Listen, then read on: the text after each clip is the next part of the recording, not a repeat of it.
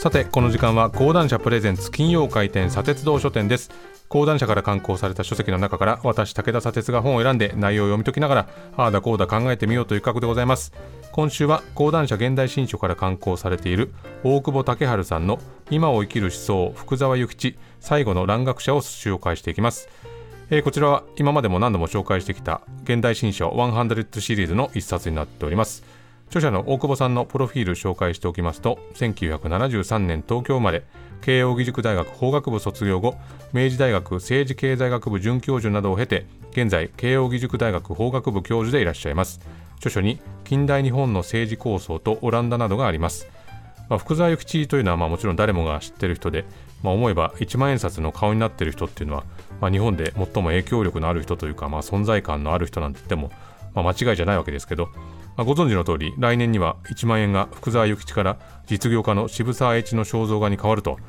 で実はあの現在の紙幣についてはですね新たな製造というのは終了しているようで昨年の9月で終わっているということなんでこの諭吉とのお別れの時期が近づいているのかもしれませんし、まあ、そうは言っても簡単に切り替わることもないのかなとも思いますけれども、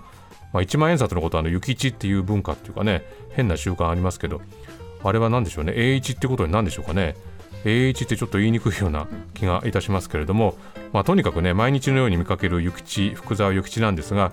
まあ、この人が何をした人なのかとどんなことを考えてきた人なのかというふうに問われると実はスラスラ言えることっていうのは少ないことに気づきますね。まずこの本の帯の周りの文言を紹介しています。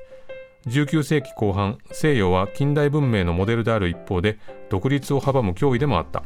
この矛盾を乗り越えるために福沢が重視したのが学問であった。グローバル化の始まりを目撃した蘭学者の奇跡。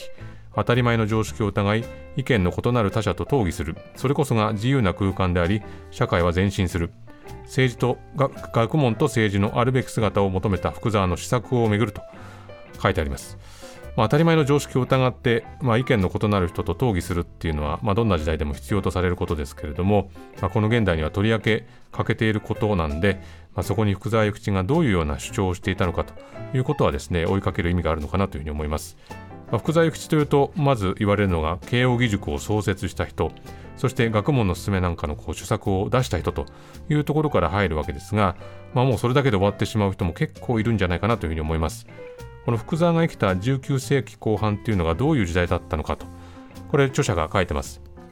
えー、世界史的な時代の大きな変革期において文明化と独立との間の緊張と矛盾をはらんだ関係性を最も鋭く直視し施策を深めた人物。それこそが福沢諭吉であった。福沢は蒸気機関や鉄道電信伝統レンガ造りの建築など文明の外形ばかりに目を奪われる同時代の人々を戒め文明を支える原理や精神に注目した。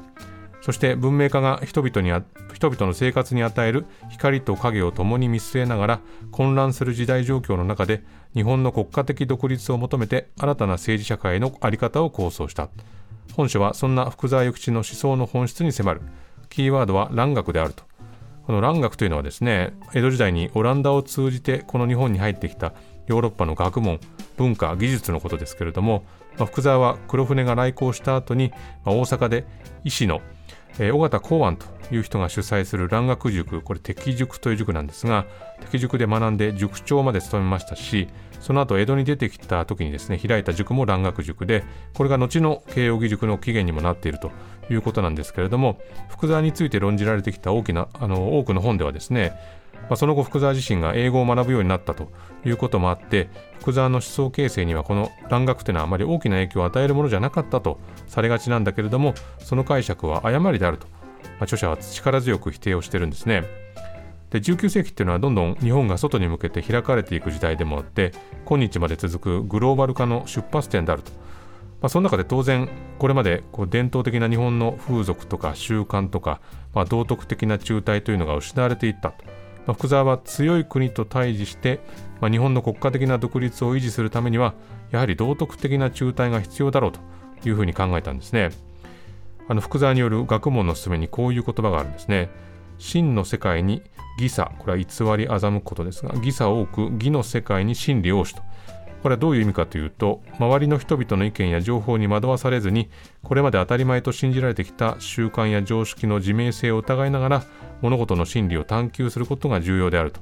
そして真理を求めるためには異説総論、え異なる説に争う論と書いて異説総論ですが、まあ、異説総論さまざ、まな人々と議論を戦わせなければならないというふうに書いたんですね。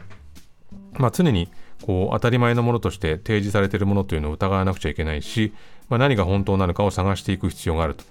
まあ、学問の勧めが刊行されてから間もなく150年が経つということなんですが著者はですねこういう言い方をしています。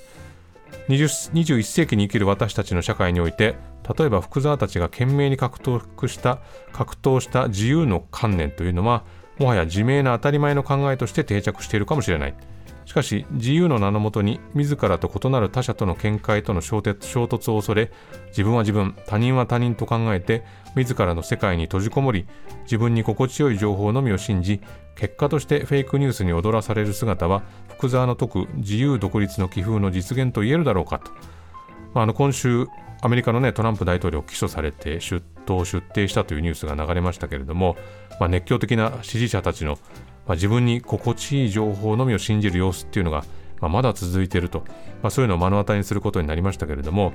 あ、もちろん福沢の言葉をそのまま現代に持ち出すということではないですが、まあ、日本がグローバル化の入り口に立った時にいち早くま翻訳をしながら思想的な格闘を繰り返した福沢の言葉そして考えがまそのまま通じるというのはどういうことなんだろうかというふうに思うんですね。福沢諭吉の学問の勧めで最も知られている箇所この箇所ですね、えー、天は人の上に人を作らず人の下に人を作らず。天は人の上に人を作らず人の下に人を作らず。まあ、これあまりにも有名な一文ですけれどもこれ福沢が自身で翻訳したアメリカ独立宣言を強く意識したものというふうに言われておりまして、まあ、この後ろにどういう内容の文章が続くかというと、えー、男も人なり女も人なり、まあ、つまり男女は平等であると。そして、まあ、人間と同様に国家もまた独立国として対等な権利を持っていると。なので国家的な独立というのは維持されなければいけないと。いうふうに続いていくんですね。でなんでこういう問題意識を持ったのか。福沢はこういうふうに書いています。政府は依然たる先制の政府。人民は依然たる無気無力の愚民のみと、まあ、結構な言い方ですけれども、まあ、人々の間にはまだ徳川政治の体制下の先制抑圧の気風があったと。で国家政治に関心を持とうとする国民としての意識が欠けているということを言っていたんですね、まあ、その意識を持つために福沢はですね、ま疑いの心と多事総論が必要だと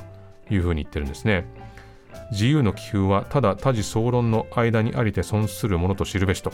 いうふうに書いてるんですけれども、まあ、いろんな人の意見をぶつけ合うことの中で自由が生まれるんだと、まあ、なんとも当たり前のことを言ってるんですけれどもそしてまあ情報が氾濫する中においてといってもまあ今の時代と比べるとですねあまりにも限られた情報だったに違いないですがこう世界に開かれていく中でたくさんの情報が入ってくるようになった中で福沢は今この社会は細かいことに対しては同僚を押し通す一方で世の中の対局は人々の、えー、非合理的な情けによって押し流されていると、まあ、それがあの社会の分断を生み出して最悪の場合には過激な破壊活動につながってしまうんじゃないかと指摘してたというんですね。これまあ今でも同じことが言えるということを、まあ、こういうふうに気づくわけですが、まあ、これ自これこと自体がですね著者の狙いということではなくてむしろなんでこう同じようなことが問えてしまうのか問わなければいけないのかこの大きな問いかけがですね、まあ、読者に向けられた本にもなっているわけですね。まあ、あの一万円札の福沢諭吉のこと、まあ、知ってるようで実は知らないと。こういう人はやっぱり意外に多いんじゃないかと推測されますんでね、この本を、まあ、今を生きる自分たちに向けた眼差しがこういくつも含まれているということを知った上でですね、ぜひ読んでほしいなというふうに思っております。えー、今週はこの辺りでございます。このコーナーは、ポッドキャストでも配信しております。そちらもチェックしてみてください。以上、金曜開店、砂鉄道書店でした。